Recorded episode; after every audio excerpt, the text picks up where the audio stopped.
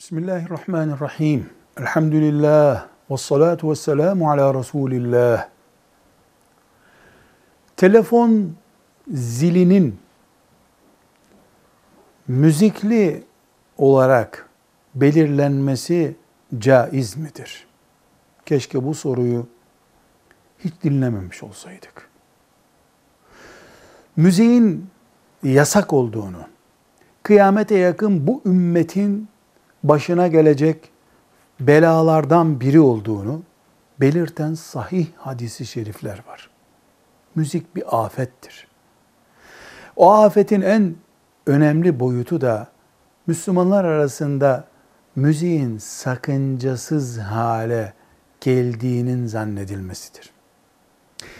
Bu sözlerin bile sunumunun başında ne yazık ki müzik var. Başka türlü televizyonlar, hatta Müslümanların ses dinleme sistemlerinde bir başlangıcı var kabul edilmiyor.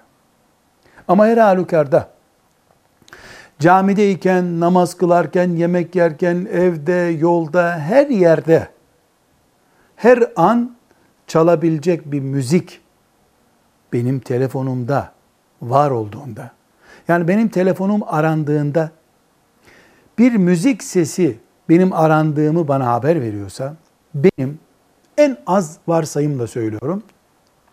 Peygamber sallallahu aleyhi ve sellemin ve ashab-ı kiramın kıyamete yakın Müslümanlar arasında yaygın bir fitne haline geleceğini haber verdiği müzik benim cebimden, masamdan yayılacak demektir.